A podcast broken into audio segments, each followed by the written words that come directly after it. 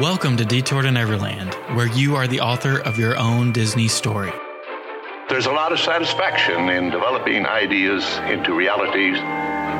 And you can find magic in your everyday life. If you do what you really want to do, you feel like you're playing. How can you write your first chapter today? Dreams are how we figure out where we want to go. Life is how we get there. I'm headed this way. We're your hosts, Brendan and Catherine.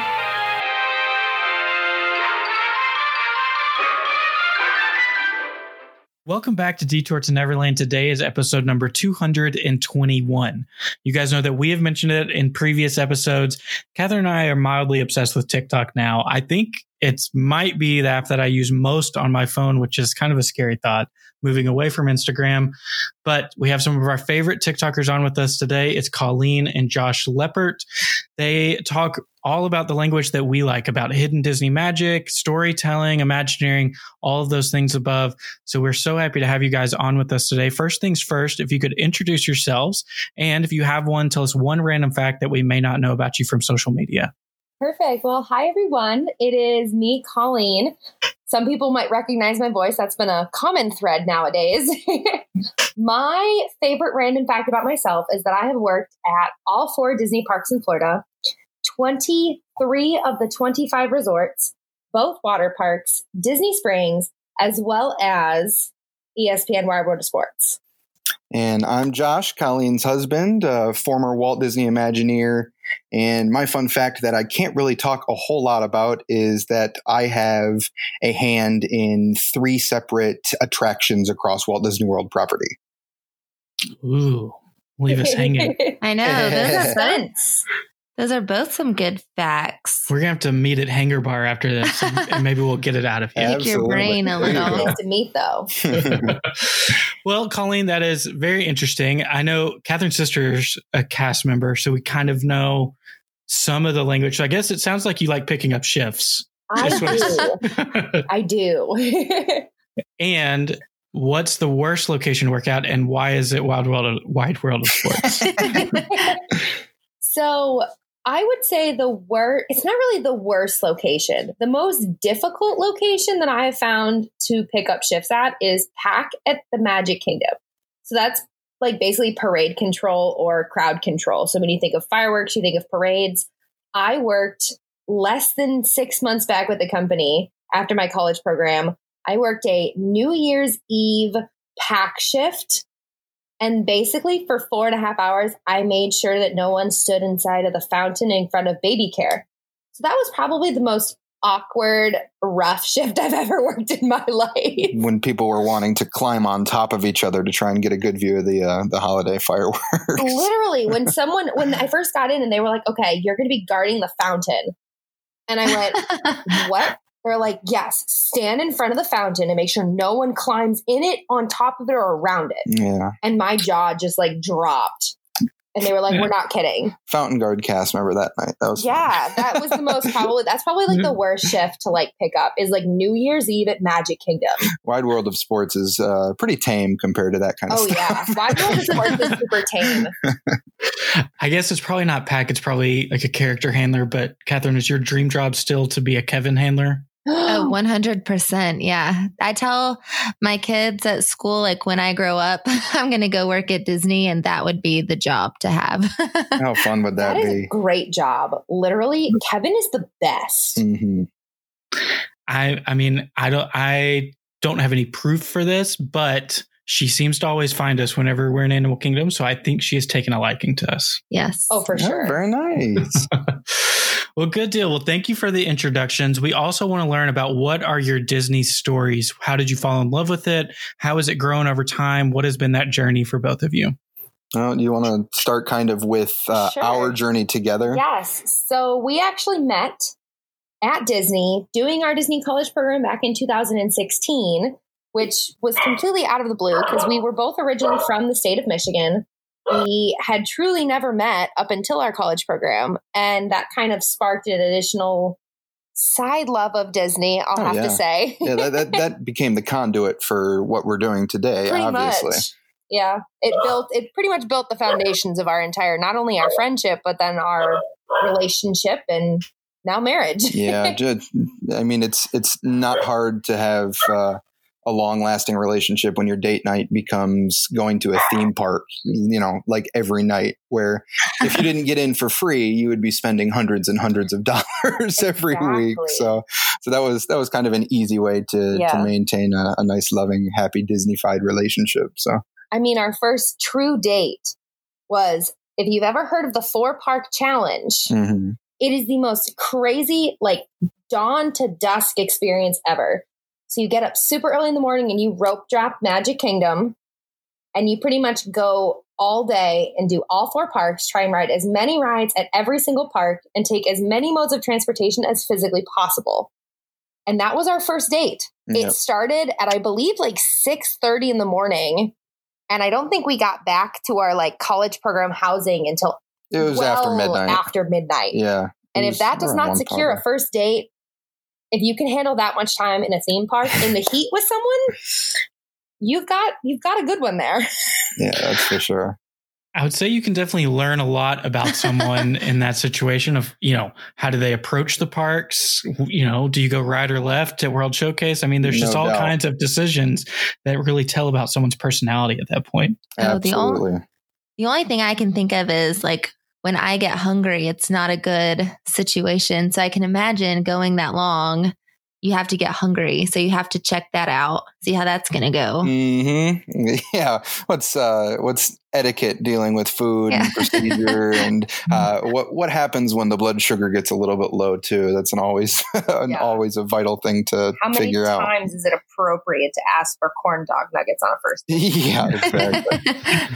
but that that was that was a good uh, a starting point that that is you know never never stopped our Disney love and and our love to each other. Exactly. I mean, my my true Disney start was as a baby visiting Disneyland. I mean, I visited Disneyland very, very young, and then all the time coming as a kid to Disney World with my family. I mean, I voluntarily turned down a ski trip to come to Disney for my senior year of high school, like spring break.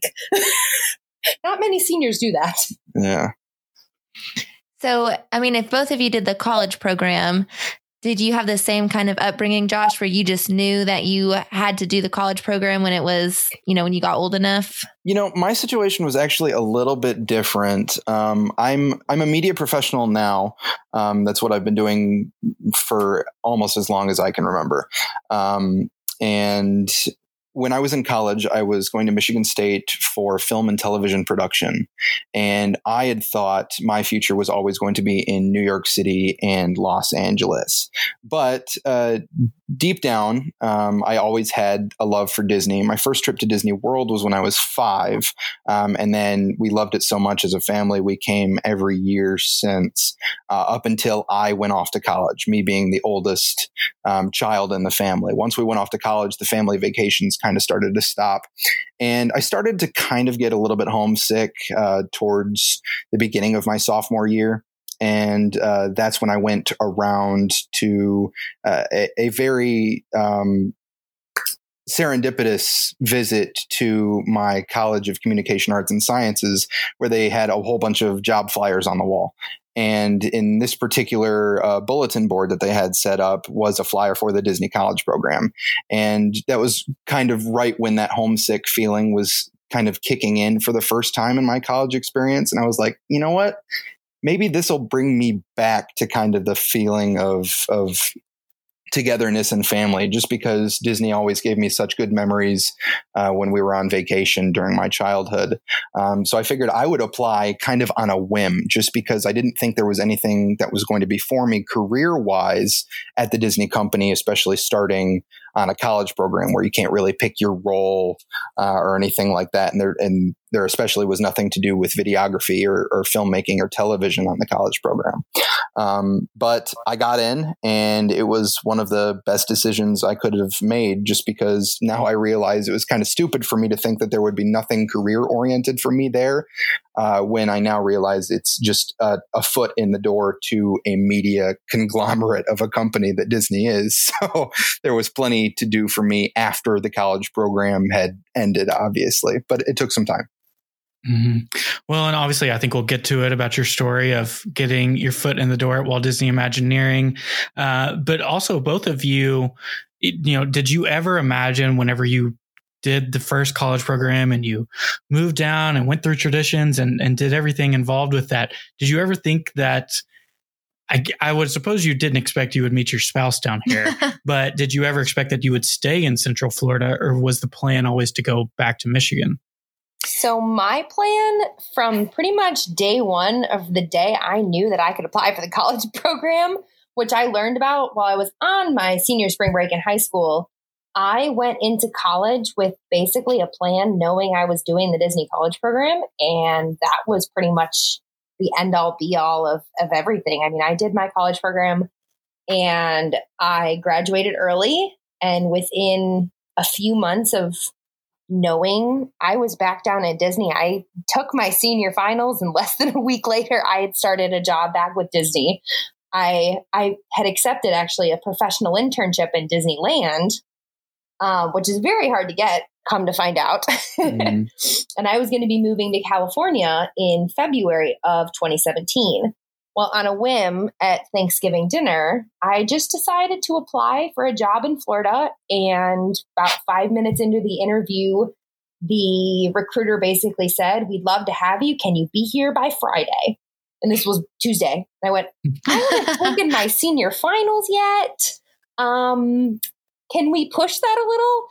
So I was back. I took my last senior finals on December 10th. And by December 18th, I had started working for Disney again. And it was the best decision. So I always knew I wanted to come back to Florida and come back to Disney in some way, shape, or form. And I've been back since December of 2016, and I don't really plan on going anywhere. Yeah. truth be told, uh, my decision was kind of a little bit influenced by hers, which I'm t- totally fine with, obviously.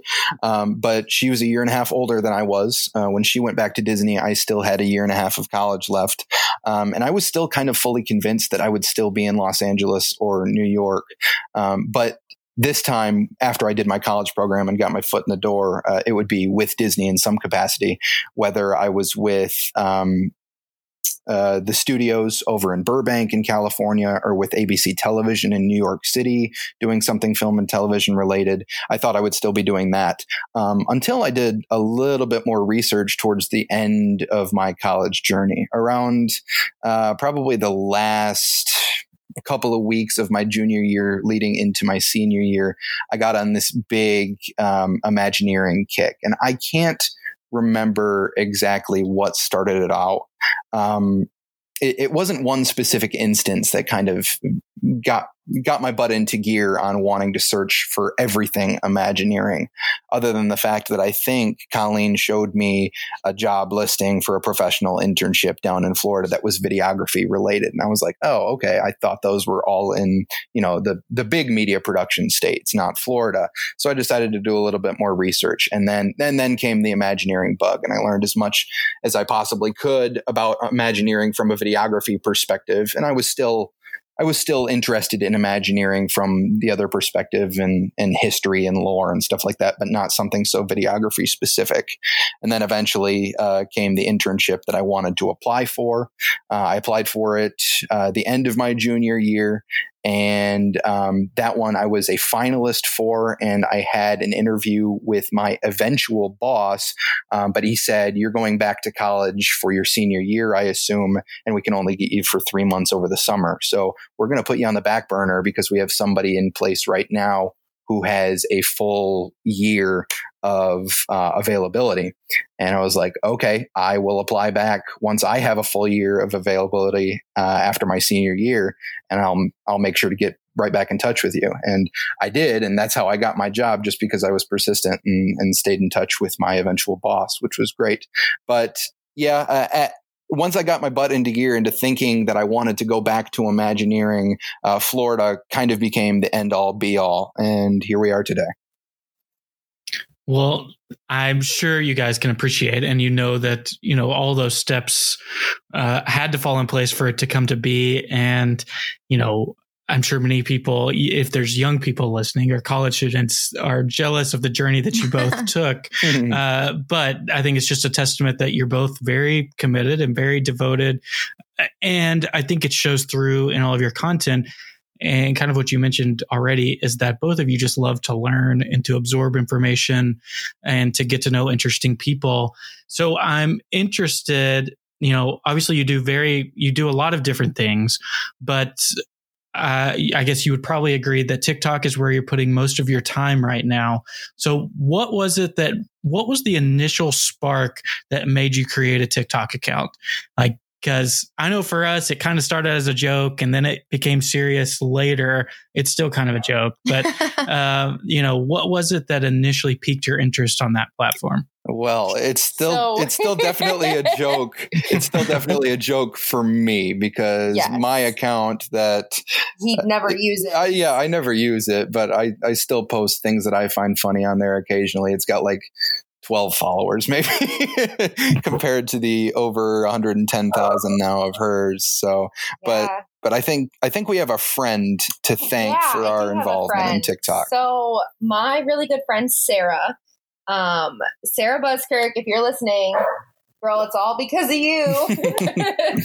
um, she had a TikTok long before I did, and she would keep sending me different TikTok videos. Well, if you've ever been sent a TikTok video via iMessage, it does not come across in one message. It comes across in like four, sometimes five messages. And she's like, Colleen, you just have to download one. Like, I want to send you stuff. We want to, I want to share things with you. And I was like, I don't have time. I hadn't, at this point, Disney had not shut down yet. So I was heavily invested in work, plugging away. We were in the middle of spring break at Disney. And as anyone who has ever visited Disney in the middle of March, you know it is hectic. Um, so it was the last thing on my mind. Well, about two or three days into my first not going to work, my husband was still working. I didn't really have anything else to do but sit and watch TV. I was like, you know what? I'll I'll download it. Like I'll sit and I'll watch. And I remember the very first TikTok I ever made, and it was literally a video of my plants that I was attempting to grow on our patio. And it got like 12 views. and I was like, this is so much effort to try and like, and I'm not really a big technology person. So, like, I have my iPhone, I have my Mac for school, but my iPad is 99% of the time used for Disney Plus or Netflix. And the most technology that I know is my like actual DSLR camera. Like, I know that like the back of my hand. But everything else is very much up in the air. Josh is really the tech guru of the Mhm. family. Like, he has smart everything our house. like if I wanted the TV on, all I would have to do is tell our lovely Alexa, and she'll probably pop up. It's fine. and everything turns on. I am not that way. So it was very funny when I finally like decided to download it and I started mm-hmm. kind of just doing a few little things. And when I first got it started, it was just random like it popped into my head and I thought it was funny and I was going to make a video about it because that was what I was trying to figure out what TikTok was all about. And it, it took you a while to It actually did. create your first Disney video. Oh, yeah, like it I, was a while. you you kind of started out wanting to keep work and pleasure Yeah. on TikTok separate. You you had some qualms about it at I first. did. And then you finally made a Disney TikTok and things started to click. Super, super quote unquote homesick. I was just sad that I wasn't at work. I mean, I Yeah. am literally in love with the Disney company. And I work with kids. So I'm a children's activities hostess. So I am on the pool deck having parties with the kids, jamming out to music, and sitting at home was just kind of like, what is happening? Like, I haven't done this since college when I didn't have anything to do. And I don't even remember what my first true Disney TikTok was. Actually, I do now that I'm thinking about it. I made it was the worst transition video I think I've ever done. And it would make sense because it was early on. Yeah. It was literally a video about me saying I don't need to go to Disney to be happy. And it was me literally just putting on a different like layer of clothing and a different Mickey ear, and I kept like running into the office. The costume change one? Yeah, I remember that one. Because I was like, I need to grab this, and he's in the middle of a conference call in our office, and I'm like, because that's where all of our Disney stuff is, and I'm like running in, and I'm grabbing my Dole Whip fan and the my Mickey ears, and then the lightsaber came, and then a sweatshirt came. and he keeps looking at me. And finally, he comes into the other room and he's like just looking at me. And I'm sitting at my vanity trying to record this video taped. Like, I didn't have a a stand at the time. We we still don't have a cell phone don't tripod. a, still don't have a cell phone tripod. I'm, I'm eventually going to have to get there because my my super awesome janky. My dad would be super proud of my rigged uh, phone holder. Is a vice grip taped to a wine bottle. yeah, The Geyser That's still all we've got. But it does the job. yeah. But so so that that TikTok that TikTok was like the first instance where you didn't necessarily gain like a whole bunch of views. It didn't go viral, No. but you gained followers Yeah. who were They understood the struggle of not being at Disney Yeah. and wanting to be at Disney. yeah they, they they wanted that content because they couldn't get it for themselves with the parks Yeah. shut down. And then honestly, from there, it was like, okay, well, like, let's do some more like Disney videos. And then you were actually in my first kind of Disney video that went min. I mean, I won't. Even, I can't even at this point now say viral. Now that I have like five or six videos over one million, almost two Yeah, million yeah, it's hard to gauge. But this one got like at the time, I thought it was super cool that it got four thousand views. Yeah, it went like was- astronomical in those terms. It did. It went from having 100 views on each thing. And then I woke up the one morning and this video we had made had gotten 4,000. And I was like, oh my God, what's happening? It was a clothing change video of us on what we like to wear to each one of the parks. yeah, what we would Disney bound as Disney if we went to as, all yeah. four parks. and that one, everyone was like, "Oh my god!" Like all the all the Disney vibes, and I was like, "That was the whole point. I just wanted to feel cool and wear my Disney clothes, not awkwardly walking around my house anymore." But that that was the point when you decided that you were going to try and make Disney uh, Yeah. TikToks like primarily, like ninety five percent Oh, of your content creation at that point would be Disney park stuff. at least in some way, shape, or form. I mean, I went through some. I also watch a lot of Grey's Anatomy, which I can totally talk about because it is it is an ABC Shondaland product. But I Mhm. went through my. I have. I would probably say it's like 90 10. 90% Disney and 10% Grey's Anatomy. Yeah, man. But at this point, still it's only- ABC. it's all it's Disney. still ABC. It's all Disney, exactly. But You gotta have a went through- sprinkle of something different. We have Yeah. corgis Yeah. as our Exactly. sprinkle. my entire personality cannot just be Disney. Even Yeah. though, let's be real, You could go It back to your you could go back to your succulent, uh, succulents now probably if you wanted to. Oh, I totally first. could, and it would probably still get views. It'd be like they'd be like, "Oh yeah, that succulent's cool." Yeah, very first TikTok. Yeah, Oh geez. it's always funny to think back, and I'm like, that. I literally tried so hard to match up. It was a duet, which is what was even funnier. It was a duet with someone who was literally singing to their plants, and I was like, I got to match up the plants. And it took me probably two hours to make this like super short video. And now I've actually like learned how to video edit because I did not know how to video edit at all. And being married to someone who is a professional video editor for a living was like the most stressful, like, Josh, I don't know how to do this. And he was like, You need to learn if you're gonna do this. And I was like, Okay, I got this. And now I'm I edit almost all yeah, you do of job. the videos now, and I'm they're slowly getting better, I think. they are.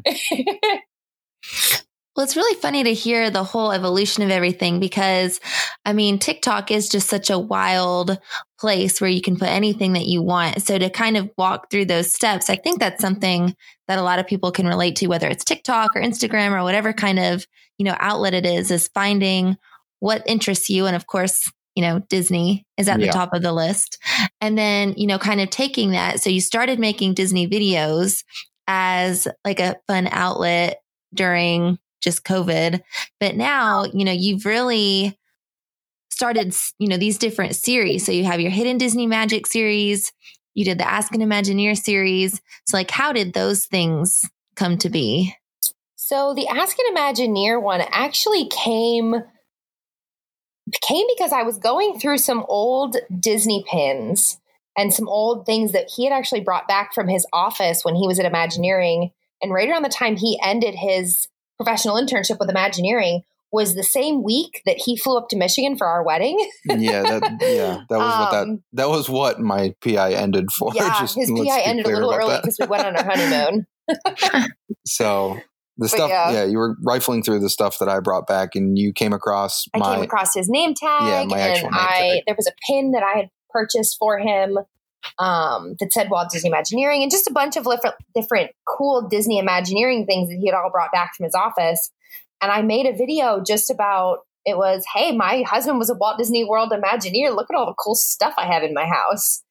And that kind of just sparked people were like, oh my gosh, like your husband was an Imagineer. Like that's so cool and a bunch of people just started kind of commenting on that video and they were like oh my gosh like that's so cool like can i be friends with him like can i ask him a question like what media can i connect with him on to ask him a question and i was like you know what like we should just do something where people can ask you the questions that you couldn't really ask anyone that you had yeah, and we were kind of at least a little bit in shock just because of all the response that we were getting. yeah Then we had to we slowly figured it out that oh well it's it's all going to be the people who we're connecting with via the comments on the TikToks or yeah. via other social media. I mean that that's going to be how we get all of our our series together because Yeah. it's it's all about the feedback that we get from our audience. So yeah it's it's the people who we're interacting with, and that, that's yeah. what makes the content. I mean, that's that's the other reason that Hidden Disney Magic came about was we were walking. I finally was able to get Disney reservations to take him to Hollywood Studios, which is his like all time favorite park because we've been blocked out for a period of time.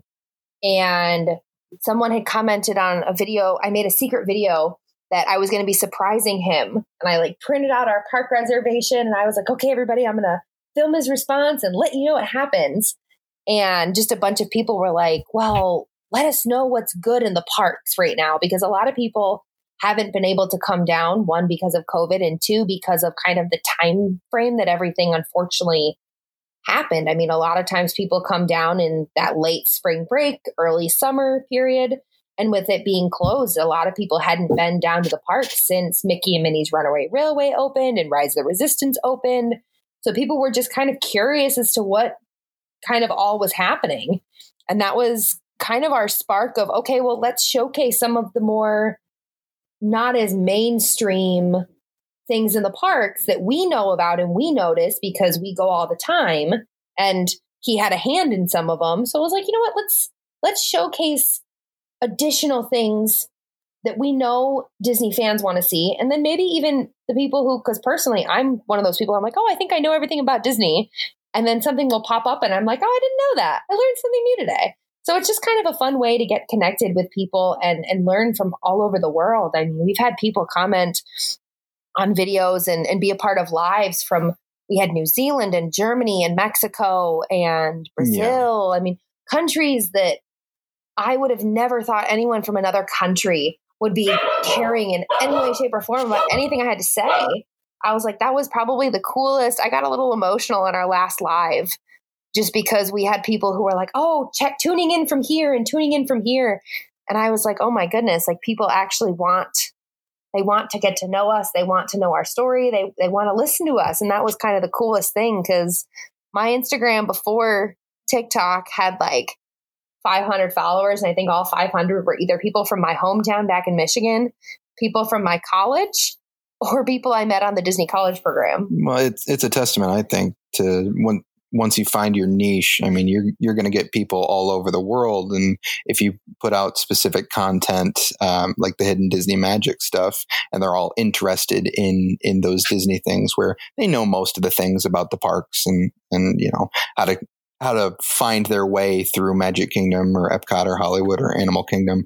Uh, they know how to get certain places, but they don't know a lot of the history behind certain things or how uh, this particular attraction came to be. And and once you found that niche, it it became easy uh, for for everything to kind of fall into place and us to make those series and, and things like that. It honestly it gave it gave a little bit of the magic that unfortunately COVID kind of took from me a little bit, not being able to be at work. It kind of gave that back to me, which is why I think I have such an amazing time con- getting to connect with all of our followers. And even honestly, this has been a great bonding experience for the two of us to Yeah. be able to learn this together. I mean, this is something neither of us have ever truly done I mean, we're doing a, a lot of video right now and this is insane. I mean, I'm, mm. I'm so excited to be doing this and it's definitely something six months ago when I got started in TikTok, I would have never in a million years thought I would have had almost 113,000 followers Yeah. and close to 4 million likes. I mean, that's just something that no one sits down thinking that's going to happen. Well, and I think you know, if if from an outside perspective, when I view Hidden Disney Magic, for example, I think a lot of times creators, and especially with Disney, will kind of err on: Am I for beginners or am I for the repeat visitors? hmm And I think Hidden Disney Magic does such a great job of attracting both audiences because the people like us who go all the time, there's always something new to learn. I mean, that's what keeps us going back is is finding those little details that you never knew before or the backstory of something that you that you never quite got a grasp on. But even the newcomers who maybe have been to the parks once or twice, or maybe they've never even been before, I think it is so intriguing to them to be able to say, like, this is such a deep, rich place that I can go and there's no way that I can absorb all of it. And I think that's a really sweet spot that you were able to find of getting both sides of that, if that makes sense. Absolutely. That- yeah. That honestly, it makes me think of. So we loved watching the Imagineering story on Disney Plus when it first came out, and that makes me think so much of how how Walt's entire plan for Disney as a whole was that it is never done being created. It's it never stops, and that's one of those things with with the hidden Disney magic videos is there will always be something we can we can showcase, whether it is truly secretive or hidden, or whether it's something that it might be hidden to someone who just hasn't visited this park yet. I mean, we've had people actually private message us and say, because of your videos, we're going to book a trip and come to Florida because we now know a little bit about what not what they're getting into, but what they're what they're coming to see. And that's that's amazing just because I mean, I remember back to my very first trip coming to Disney World as a kid, going underneath that archway that said Walt Disney World. I freaked out. Like if I'm ever having a bad day, my parents actually recorded it. If I'm ever Hmm. having a bad day, I can actually go back and I have it saved on my phone. And I always think this is why I do this because there is a kid somewhere out there who is having the same reaction going underneath that archway. And if I can even be a millimeter of amazing for them, their day is going to be made like mine was so many years ago. And that's honestly, I think, what drives me for this these videos on TikTok is that I have parents who are telling me that they're they're feeling like they're a kid again. They're getting back the magic that COVID took from so many people right now. And that's honestly the best part about this is it's giving giving hope, it's giving magic back, which is Disney's entire goal in the long run, no matter what whether it's going to the parks, watching the movies, experiencing music, all of that is just pretty much what it's what Disney wants. It's what Walt's entire goal was. Yeah, it's a, it's a testament uh, to the level of storytelling from completely high level to the most intricate details that Disney has in all of its theme parks, all of its movies. Um, just because it also enables all of the guests to the park to experience and tell their own story by making memories for vacations and watching movies and things. Yeah. And I mean, I think that's something that we definitely connect with is that, you know, sharing magic and allowing people who are not as close to Disney or who are maybe missing some of that spark that they need, getting to share that, making those connections, continuing to share the stories because we love that too about Disney. I think that's something that so many people can relate to. And I think that shows in the success that you've been able to have for sure. Mm-hmm. So you're both a wealth of knowledge in so many ways. And one thing that we're curious about is how do you continue to learn new things about the parks? You know, do you have a go to resource? Do you, I don't know, just how do you learn more about the parks all the time? I would say honestly, just kind of walking around. So one of the things we we used to do probably the most when we were on our college program was we would just kind of go in blind to a park and just see where we ended up. And and Yeah. kind of watching the shows we don't normally watch.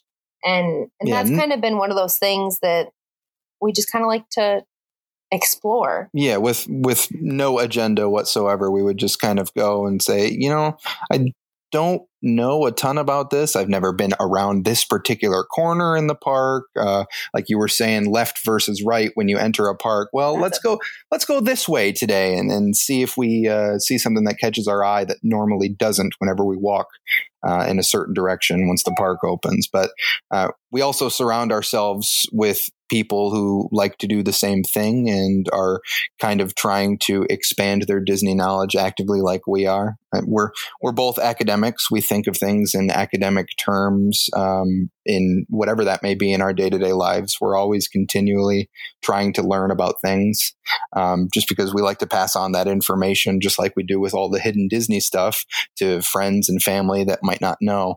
Um, but yeah, it, it's we're we're constantly learning. Yeah. I would say the other thing that that always helped me is so when I first came down to work for the company on my college program, even before Josh and I had even met, one of my first, probably my first few nights as a cast member, I actually just went into each one of the parks, spent an entire day completely by myself and just walked around because I had been to the parks a lot as a kid. But I mean, when you think about how much can change weekly to yearly to over a decade, it changes so quickly that you might have done something 10 years ago and it might still be there, but it might look a little different. Yeah, So, for instance, the um, Peter Pan at Magic Kingdom is my mom's absolute favorite ride. Like, hands down, I don't think we can take her to Magic Kingdom without like riding it at least twice. riding it at least. Yeah, it's Mhm. it's a definite must. I had ridden it back on my Disney, or I'd ridden it before my college program. I wrote it on my college program, and then it actually got a beautiful refurbishment. And I just hadn't ridden it in a while. And my mom came down and was like, "We have to ride Peter Pan." So of course, we're starting to go through the queue, and I'm like, "I don't remember this." And it got a beautiful upgrade. And it's one of those things where if you've ridden it years ago, it looks at the outside like it's the same, but the inside has changed to where it's that different type of magic that you get to see that you might not have noticed it or heard about a refurbishment on it, but it's there if you just take a little bit longer to look at it. Yeah, mm, it's always kind of something that I try and tell people about uh, whenever they're asking about the benefits of working for the Walt Disney Company. Well, uh, it always comes across, and this is kind of the most understood thing about it. Um, it always comes across that you are given the benefit of being able to go into the parks for free as a cast member just for the sake that it's your benefit. You work for the company, so you automatically get uh, free admission, and that's that's just your your fun little thank you for being a cast member. Uh, when in actuality, you're supposed to be taught in traditions that you get free admission into the parks so you can learn about our constantly changing stories that we're trying to tell in all of our parks so you can better relay that information onto guests. I mean, you're supposed to constantly be learning about all of the fun things that we have to offer. Um, and yeah, it, it's it's usually misunderstood just because oh we get to go in and, and ride things for free just because we're a cast member and we have that entitlement. And it's it's supposed to be a learning experience. It really is, and I think we both took that the Oh, same we- way. yeah. I will say the other thing that has additionally helped with the hidden Disney magic with getting some of the videos we've been able to get is since the parks are at a lower capacity right now, we're able to video things a little bit more of a wide angle so guests can truly see yeah, fully where they're located. I mean, one of the videos that I would have never in a million years thought would go pretty quickly actually was Cinderella's fountain or wishing wishing well and her fountain, which are one is on the kind of that walkway up near Tomorrowland behind the castle, and then it's on the other side near Bibbidi Bobbidi. And a lot of people were like, I've never seen this walkway before. And it's because previously we've had a lot of crowds and the standby line to meet Merida kind of winds up that pathway that most people don't even realize that that's a beautiful area for pictures and proposals. And it was just nice to be able to showcase that because so many people were like, oh my goodness, I've been to Disney a hundred times and I've never even seen this. And that's definitely been been a, a good opportunity for us is to utilize that the parks are at a little bit lower capacity and there isn't as much crowd. So we're able to get some better some better views. I mean, that's that's no different than the footprints that are in Toy Story Land most people don't realize that there's ginormous footprints on the ground because there's normally a decent amount of people walking around. But with with lower crowds, we can definitely get those bigger bigger videos, focus more on the smaller details, and and really showcase what small magic goes into every day with designing that Disney does. Yeah, that's been helpful too. Yeah, I mean, I can. We are definitely on the same page. I mean that that always furthering your education and your knowledge about the parks is something that, you know, obviously you had to do it as cast members. That you that you took that um, benefit very literally and and and used it to your advantage. But obviously, you know, there's also fans like Catherine and I who who do that same aspect as well, and and the crowds have benefited us as well. I we were in Magic Kingdom last week and went out into the little alcove right there before Starbucks that, mm-hmm. you know, mm-hmm. we normally walk back there because it's normally pretty quiet, but it was so quiet that we could hear the dance lessons so much more clearly than we ever have before mm-hmm. going on on the second floor. And like we have probably been back there a hundred times and you know maybe catch a glimpse of audio here and there but this time it's like you could hear the words that were being said. You could yeah. hear all of the tap dancing. And so it is just something that if you make a devotion to that you will you will never learn it all. There's always more stuff that you can go discover. Absolutely.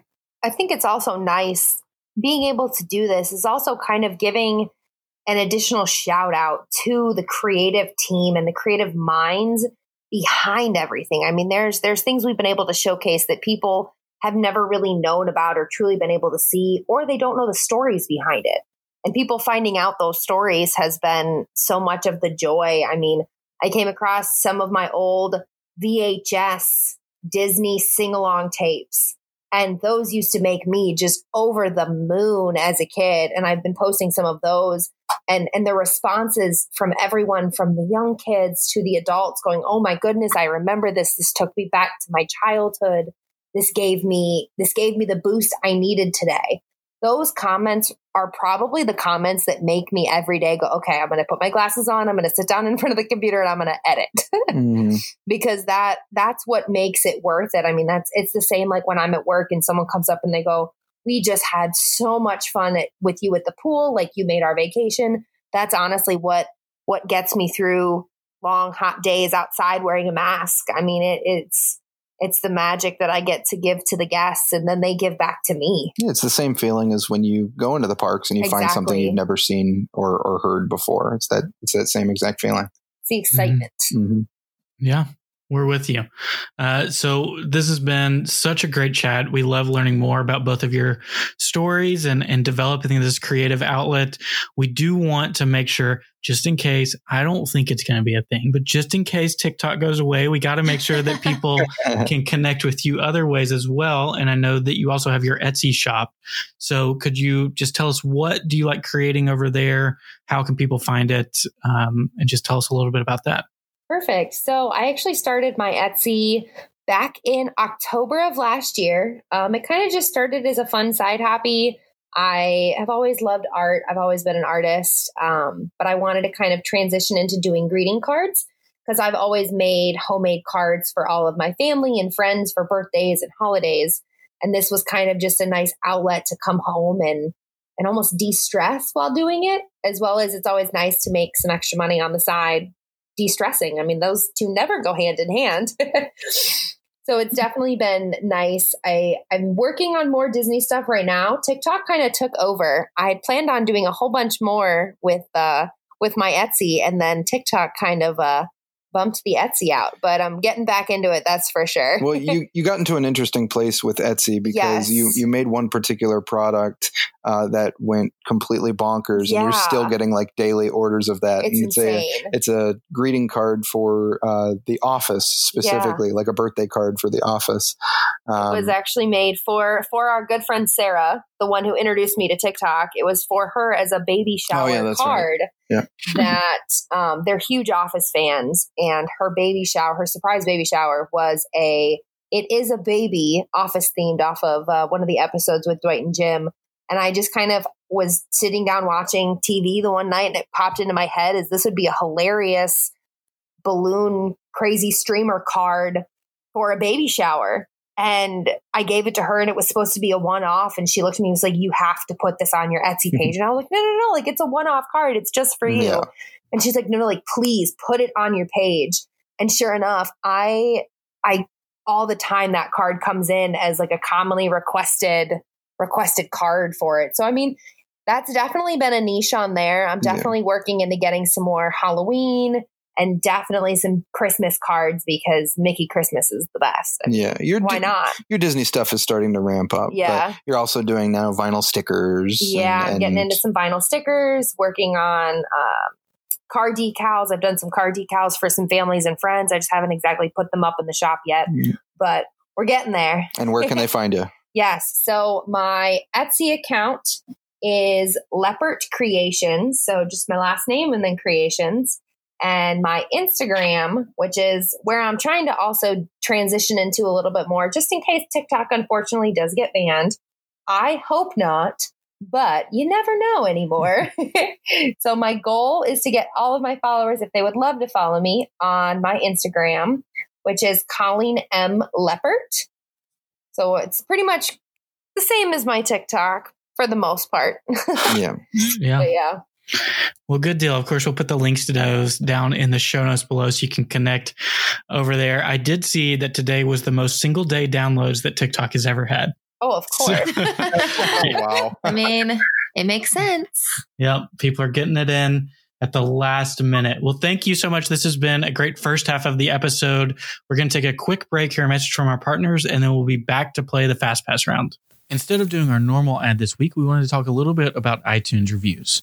Many of you listen on Apple Podcasts, and just like any business, and especially an online business, reviews go so far in helping new people give you a shot and try out what you are creating. So if you enjoy what you're hearing, you enjoy learning about these creators each week or the storytelling series, whatever it might be, we would truly appreciate if you give us a five star review on iTunes. takes just a few seconds. You can do a little write up or just give us the stars. We truly appreciate it. It goes so far in helping the show grow. So don't want to keep you waiting. Now we'll get back to the show and back to the fast pass round. All right. So we're back. Are you guys ready? Yeah, let's do it. Okay. So the first one is just name the Disney character who you'd want to spend the day with. Do it, does it have to be just one?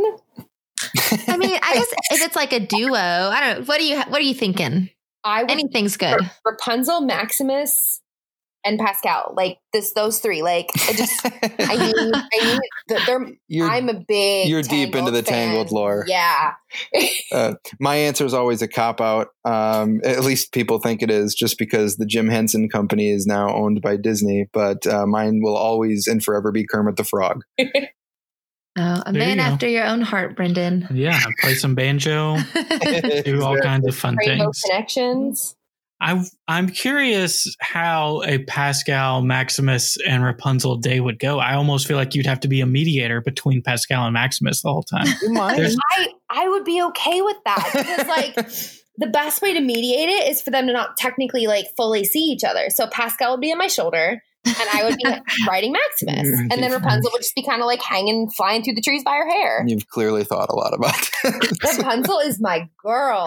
My car is themed after Tangled. yeah, it is. My car's name is Maximus. I have a Pascal, literally a plush Pascal in my car. Mhm. Like it does not get any more tangled than that. Well, there you go. You're gonna have to go to is that Tokyo or Shanghai that's getting the tangled area? I can never remember. I believe it's Shanghai. I thought There it you was. go. Yeah. Got to book that one once it's open. Yeah, for sure. That has been a topic of discussion for weeks. All right. So speaking along the same lines as the Jim Henson Company of Disney umbrellas, so Disney, Pixar, Marvel, Star Wars. You can only keep three. One of them has to go. Gone from the parks and gone from the movies. Which one has to go? I'm gonna get attacked for this. Okay, coming from the this side of the world, I have never seen a Star Wars movie. So Gasp. I know. I know. Wow. I know. I actually got like booed off the pool deck for this one day. Like legitimately booed off the pool deck for this. I just was never big into Star Wars ever. Um, so I would say if I had to pick one, it would probably be Star Wars, just because I'm I'm slowly getting into the Marvel universe and I'm enjoying it. And I, I think this question is setting us up for failure, just so you guys know. But uh, my my answer is unfortunately Marvel because I I like all that stuff at the parks. It's just uh, I before uh, the Disney acquisition, Oh, all of the. Marvel stuff was over at Universal That's true. and uh, Universal Studios Florida. That's how I got my start into like the Marvel Cinematic Universe and stuff like that. Just just because all those rides were over there at Islands of Adventure and, and, and things like that. So that's how I got into Marvel, and I, I firmly believed that it was going to stay at Universal. And then they started making their transition to rides over into over in Disney, and it's it's just been a little uh, awkward. Well, I I think those are both fair. I mean, when you think about it, Star Wars was what I picked too, honestly. I mean, there's no right answer. No. They're all wrong. Unless you say Disney, because then that might just not make sense. yeah, exactly. Yeah, that, true. would, that would be tough. Tough sell on that one. so the next one is our favorite. It's all about snacks. So, what is your favorite sweet snack? Oh, oh, she, she got you with sweet. You had an answer all lined the up. answer so Oh bad. no! Um, another cop out for me, just because I still think this is overlooked at uh, at Disney, or at least in one specific spot in Disney. But the uh, the crepes in France, I I think people just think that uh, crepes are kind of standard all throughout the world. If there's a crepe stand, it's going to taste like one particular thing.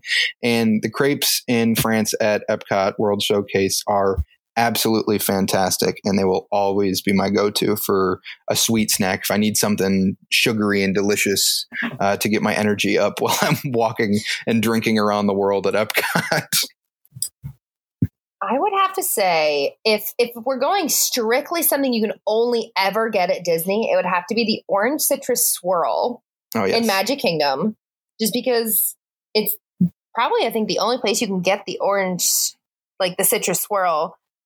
If we're not just talking only getting at Disney, then the creme brulee at the patisserie. oh yeah there because you that is go. honestly probably the best creme brulee I've ever had. And every time we go somewhere and I order it, I'm like, it's not the same as eating it at Epcot. so there you have it two votes for france at the world Those are fun, and those are ones I would never thought of either one of those. Honestly, oh yeah no. So I have to know, Colleen, since you had something else lined up, you piqued my interest. What was your other go-to snack? your savory pick My savory pick is an Animal Kingdom. And it is at the Mr. Kamal stand. And it is the Mr. Kamal seasoned fries. Honestly, Yes. they're my hands down favorite snack. Like I cannot go to Animal Kingdom and not pick them up. you can't go to disney without thinking about them i mean We yeah, you're we in were- other parks and you're like oh i wish they had mr kamal's fries we were we were literally filming a video last night and everyone everyone's questions was about like snacks and Disney food.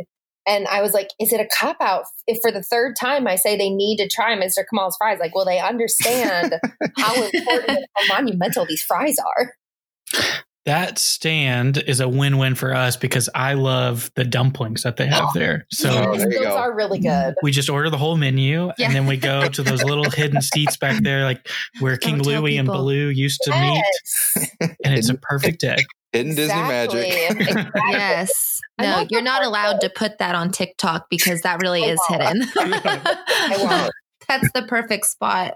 because the last time I, I I got destroyed for putting our proposal spot. So he proposed to me at the Magic or at a Polynesian for the last night of wishes, and I put a video of like walking to the secret spot, and within thirty minutes, it had three hundred thousand views, oh pe- and just people, were in like- uproar they were like, "They're telling the secrets. People are gonna know." Yeah, And they're all going to move from the beach to this particular spot up I'm on the like- hill to watch I'm like- fireworks now. okay, sorry, I just wanted to share where he got proposed to. Okay,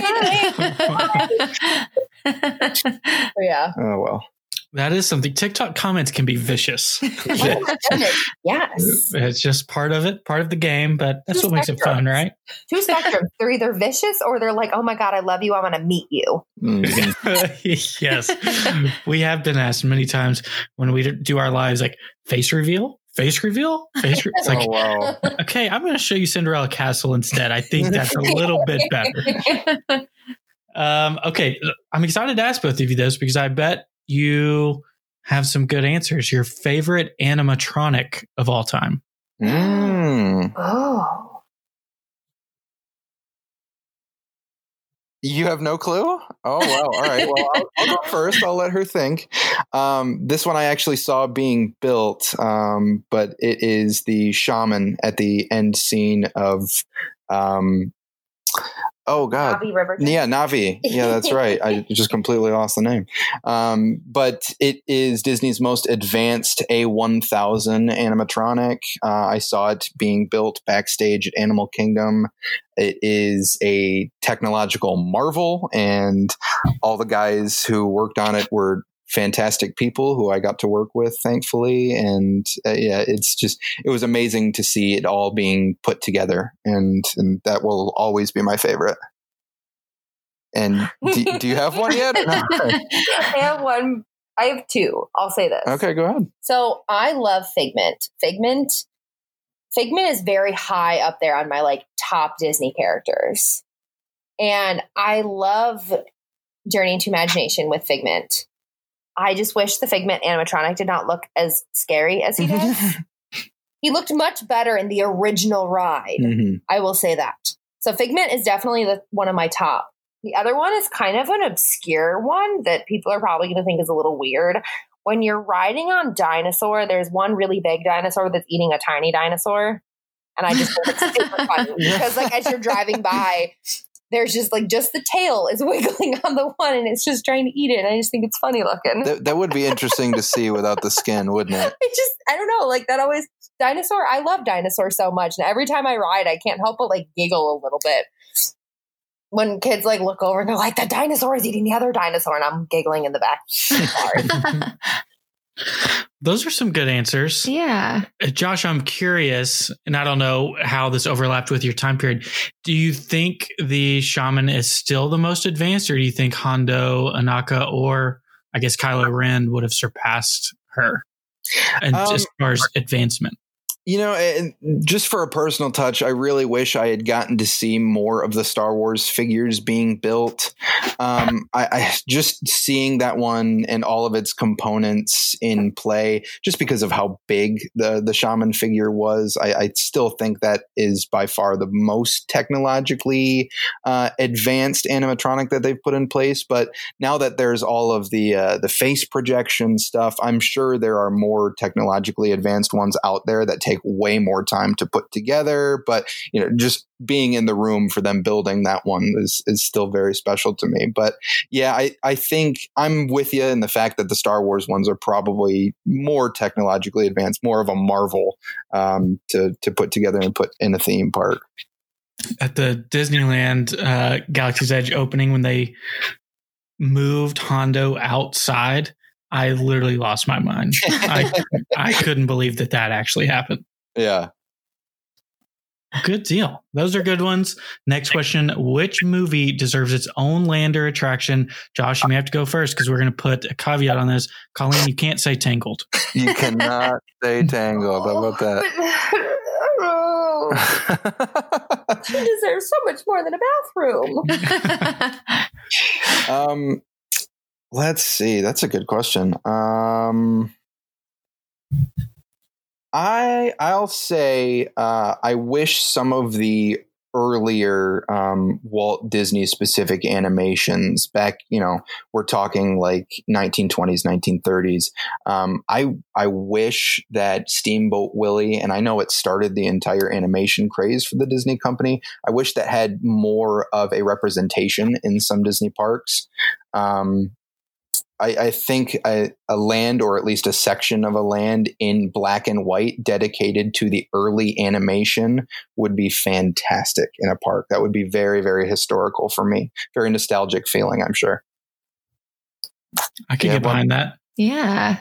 I I feel like this is like such a, a unfortunate like it's not technically a cop out answer. So I love Tarzan and I wish Tarzan got something in Florida.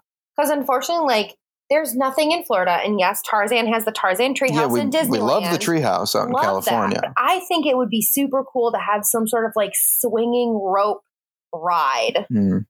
of some kind, like a walk through the area where Tarzan, like the watering. I think that would be such a cool kids Yeah. area to have like swinging rope vines and like a splash water pad and like just something cool that I don't know. And Phil Collins music. Yeah, I was playing gonna in the say. I was gonna say we just need more Phil Collins BGM in Florida. That's what we need. I I'm also still like a little bit salty that Tarzan Rocks was taken out of Animal Kingdom. yeah, that was fun. So that I, I yeah, I wish Tarzan got some was would get some more love in in Walt Disney World.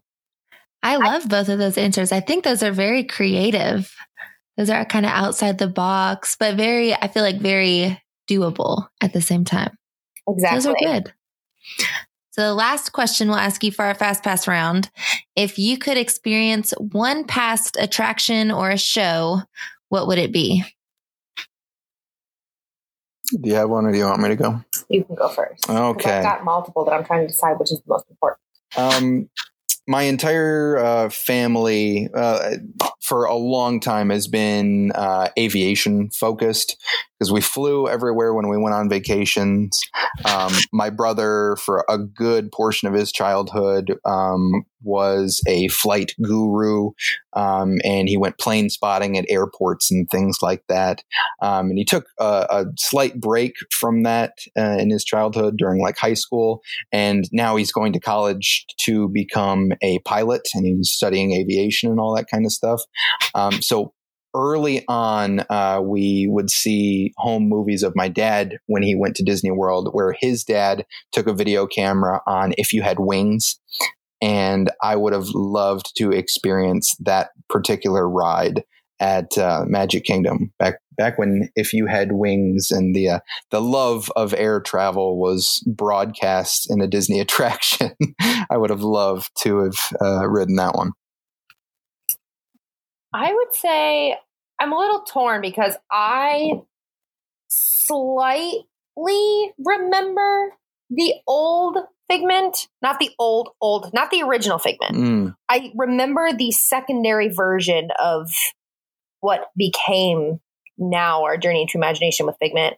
I would like to see the original Tony Baxter version with Dreamfinder. with Dreamfinder Mhm. and and just go back into that rainbow tube again. But I also would really love to experience 20,000 Leagues Under the Sea here in Florida. Oh yeah, I mean, that, I just love that entire concept, which makes me very excited to go overseas to Tokyo and ride their version of 20,000 Leagues Under the Sea. So I'm really excited for that. So I think those two would be my, my two that I could bring back. Solid. Yeah. Can't argue with any of those. So, thank you so much for playing the Fast Pass round. I really loved your answers and letting us get to know more about your Disney fandom. We have one last question that we ask all of our guests, and it's if you have one piece of parting guidance that you can give to someone who's looking to jump into this community, maybe create their own Disney content, or maybe they want to open up a shop, whatever it might be to flex that Disney creative outlet, what would be your advice to that person? I I think your answer for TikTok is my answer in the professional world, and that is constantly keep making content no matter what. And it's such a cliche in media at this point, but content truly is king. Um, your your first 50 TikToks or so were not Disney related. And once you started making the Disney ones, uh, the followers and connects just started flowing in. And as you keep making Disney TikToks, it just it keeps growing exponentially, and your audience is getting more and more broad. Yeah. Um, but yeah, it, it's just even if you're not feeling like it's going anywhere, keep creating content because you never know when it's officially going to stick. Yeah, I would say for me personally, one, obviously, don't give up, even if things aren't going as well as you first wanted it to. So when I first started my Etsy page, I didn't get an order for months. Yeah. And then things finally started up. And even with TikTok, I've barely had followers until things finally started picking up. I think the thing for me with making content, like Josh said, is make content that you enjoy and you think others would enjoy as well. Don't just make con. I, I'm the person. I mean, I I can jokingly say this. I have never once done a goofy dance on my TikTok, and I'm still doing well. So I don't just go with what you think might work. Go with something that you're actually passionate about. Yeah, that's because the thing. they can tell. I mean, I, I go back and I listen to some of my original TikToks, and I'm like, I just sound like I'm unhappy. And it, you have to really love the content you're putting out and have passion and actually feel behind it because the passion that you're feeling putting into your videos is what your guests or your followers, me using Disney lingo over here, are that's really ultimately why they resonate with your page versus another person putting out Disney content. I mean, there's hundreds of thousands of people who talk about Disney, whether it's Etsy, YouTube, TikTok, Instagram, whatever media or platform it might be. It's how you come across and how welcoming you are that makes someone want to connect with you. I mean, I try if I can to reply to everything, but we're It's I getting mean, hard now. It's, it's getting hard. And Josh has been luckily, he'll like chat in on stuff when I'm at work and he'll be responding I'll get to work and be like, I answered a majority of it. And I'm like, oh, thank goodness. But yeah, I mean, we, we've definitely tried and, and answered a lot of independent questions that people have asked. So like, okay, we had one and I'm so excited to hear how it happens. This gentleman messaged us and goes, I'm getting ready to propose to my girlfriend at Disney in a few weeks. What is a good spot? What can I do? And I was like, oh, yes, like we are here. Like, this is what you can do. These are who you need to contact. This is good spots for you. And I was like, let us know how it goes. Like, fingers crossed for you, dude. Um, but yeah, it, it's those personal connections, I think, that, that make it that much better that originally I wasn't getting. So I guess just, but that's what gets you to love yeah, what you do. what, yeah. that, that's where the passion comes in. So you absolutely have to be passionate and love what you're doing, but you, Yeah. you never need to stop creating. You Yeah. you can never stop creating. That's that's how it happens. Yes, I know. I keep having, I keep, when, when's another video getting released? And I'm like, I'm working on it. I literally cannot edit fast enough. It's a good problem to have. It is a good It problem is. to have. But I think that's great advice. I mean, uh, just keep going. You never Yep. know. I love that you said, you know, you never know what's going to stick, especially on TikTok where it's just a jungle out there. yeah, But very random. Oh yeah, Very random. I'm like, I I I jokingly said this, Joshua. I was like, okay, this video, this one's gonna go. I just I know it, and then it it didn't do bad, but it wasn't huge. And then I'll upload something, and I'm like, okay, that went gangbusters in like 30 minutes. Something that you had on the What back burner happening? for a rainy day. Literally, yeah, it was a it was a draft. And I was like, yeah, I'll post this draft today. And the draft ends up going, and I'm like, Yeah. okay, I officially no longer understand. Yeah, exactly. that's the fun. And that's, you know, I think that plays into, you know, it, you never know what's going to happen. And then along the way, you meet all these great people. And, you know, oh yeah, I mean, brought that's us to this interview. Exactly. exactly. Yeah. I, I've had a few people reach out and they're like, hey, like we're we're just starting like our Etsy shops or we're just starting our small accounts. Like, is there any way like you could do anything or help? And I'm like, yeah, send stuff my way. Like I was the small account that someone actually I don't want to say mentored, but was just very sweet and very nice to me and was like, don't worry, don't give up. Like you've got this. And and that's ultimately what what my hope is, is that I can do that for someone because you never really know why someone downloads an app or does something and, and you might never realize that that's something that makes their entire week is helping them out i mean that's that's ultimately what it's all about at this point Yeah, it's it's such a great community being involved with all these Disney creators in, in Yeah. some way or another. i've gotten so, many new friends and i love it yeah. So the last thing, so we can connect you with more people, remind our listeners just one more time where they can connect with you online. perfect so my tiktok is colleen lep and then my instagram is colleen m leppert and then my etsy is going to be under leopard creations and we're slowly working on trying to bring back in a youtube page but tiktok seems to be taking up the most of our time we're, we're trying to get back into long form, but if you want to reach out on uh, to us on YouTube, it's Living with the Leopards. Perfect. So we'll put the links to all of those in our show notes down below. So we thank you guys so much for joining us. We had such a blast chatting with you today. Oh, thank, you for having, us. It was great. Thank you for listening to Detour to Neverland. Make sure you subscribe and leave us an iTunes review if you enjoyed the show. Between episodes, you can find us on Instagram at Detour to Neverland or visit detourtoneverland.com. We appreciate you letting us be part of your day. See you real soon.